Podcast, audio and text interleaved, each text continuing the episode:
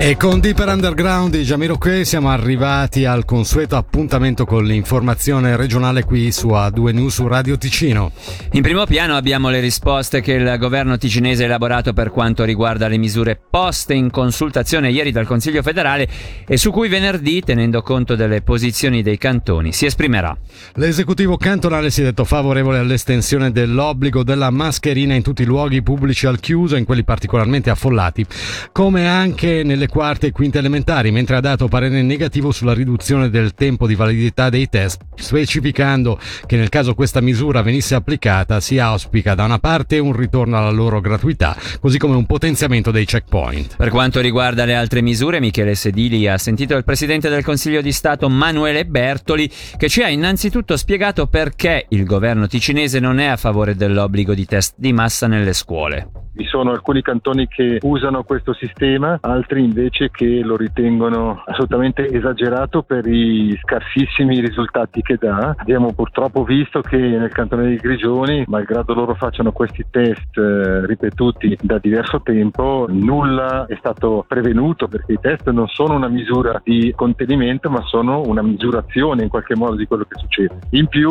obbligare tutte le scuole della Svizzera a fornire questi test vuol dire sovraccaricare in maniera impossibile il sistema dei laboratori che sono quelli che sono e non è che si moltiplicano da qui a lunedì. Vi siete detti contrari all'obbligo di telelavoro per i non vaccinati? Riteniamo sia più sensato partire da quello che è più sicuro, cioè la mascherina dove ci sono più persone e il telelavoro raccomandato. Qualora ci fossero cambiamenti si potranno rivedere queste cose, ma a noi pare che questa misura sia quella più fattibile ed evita anche di fare divisioni particolari tra vaccinati vaccinati e non vaccinati. Siete anche contrari all'obbligo di certificato Covid, insomma, per le riunioni private al di sopra delle 10 persone? Non è sostanzialmente possibile controllare il rispetto di questa norma. Una norma, se viene decretata, deve essere controllabile, altrimenti diventa anche un po' ridicola, per cui alla fine rischia anche di mettere una cattiva luce sulle altre misure. Quindi crediamo che sia meglio concentrarsi sulle misure che possono essere controllate e di raccomandare naturalmente di fare lo stesso anche nel privato.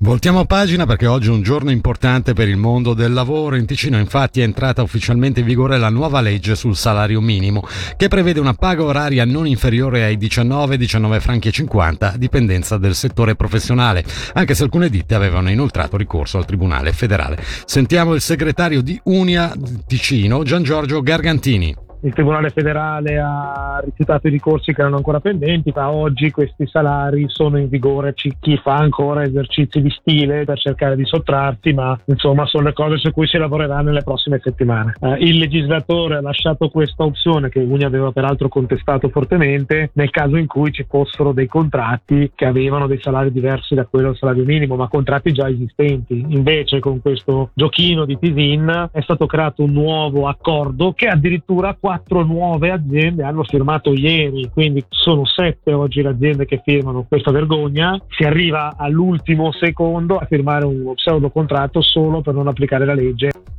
Nuovo interrogatorio per Karin Valenzano Rossi. Dopo la riapertura dell'inchiesta sull'ex macello, la municipale di Lugano è stata ascoltata dal procuratore generale Andrea Pagani che, come noto, a fine ottobre aveva optato per un decreto d'abbandono dopo la demolizione di parte del centro degli autogestiti.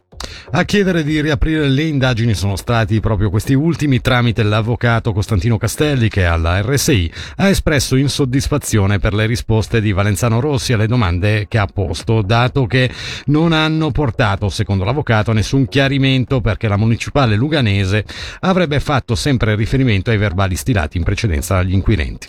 Dopo l'interrogatorio odierno ci ha mandato una nota in redazione anche chi difende Karin Valenzano Rossi.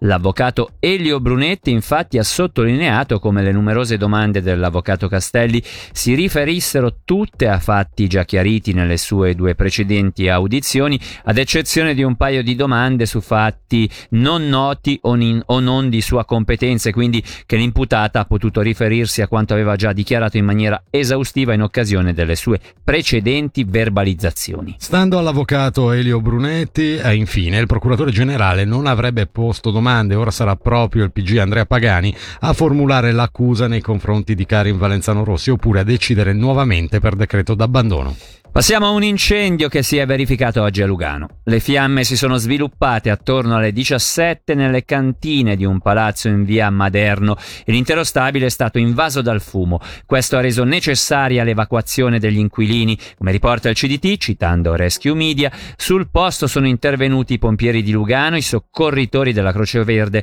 e gli agenti della polizia cantonale e comunale. Nessuno sarebbe rimasto ferito o intossicato e al momento le cause del rogo sono ignote.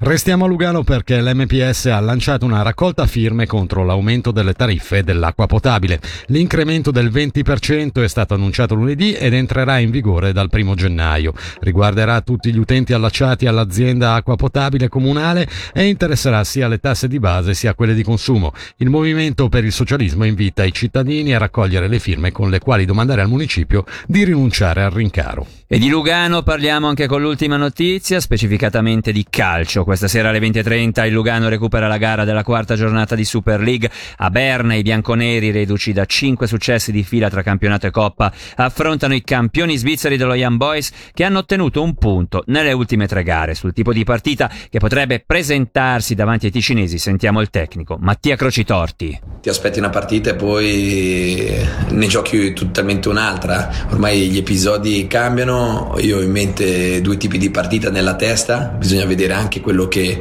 che vorranno fare loro, sicuramente il piano A e il piano B circola da due notti dentro di me e vediamo un attimino cosa vogliono fare contro di noi, sicuramente mi aspetto uno Young Boys che i primi 20 minuti venga a prenderci forte e alto, però sono sicuro che la mia squadra sa soffrire e dalla sofferenza ecco, riusciremo sicuramente a, a trarne qualcosa di buono. A due news. Senti come suona il ritmo delle notizie su Radio Ticino.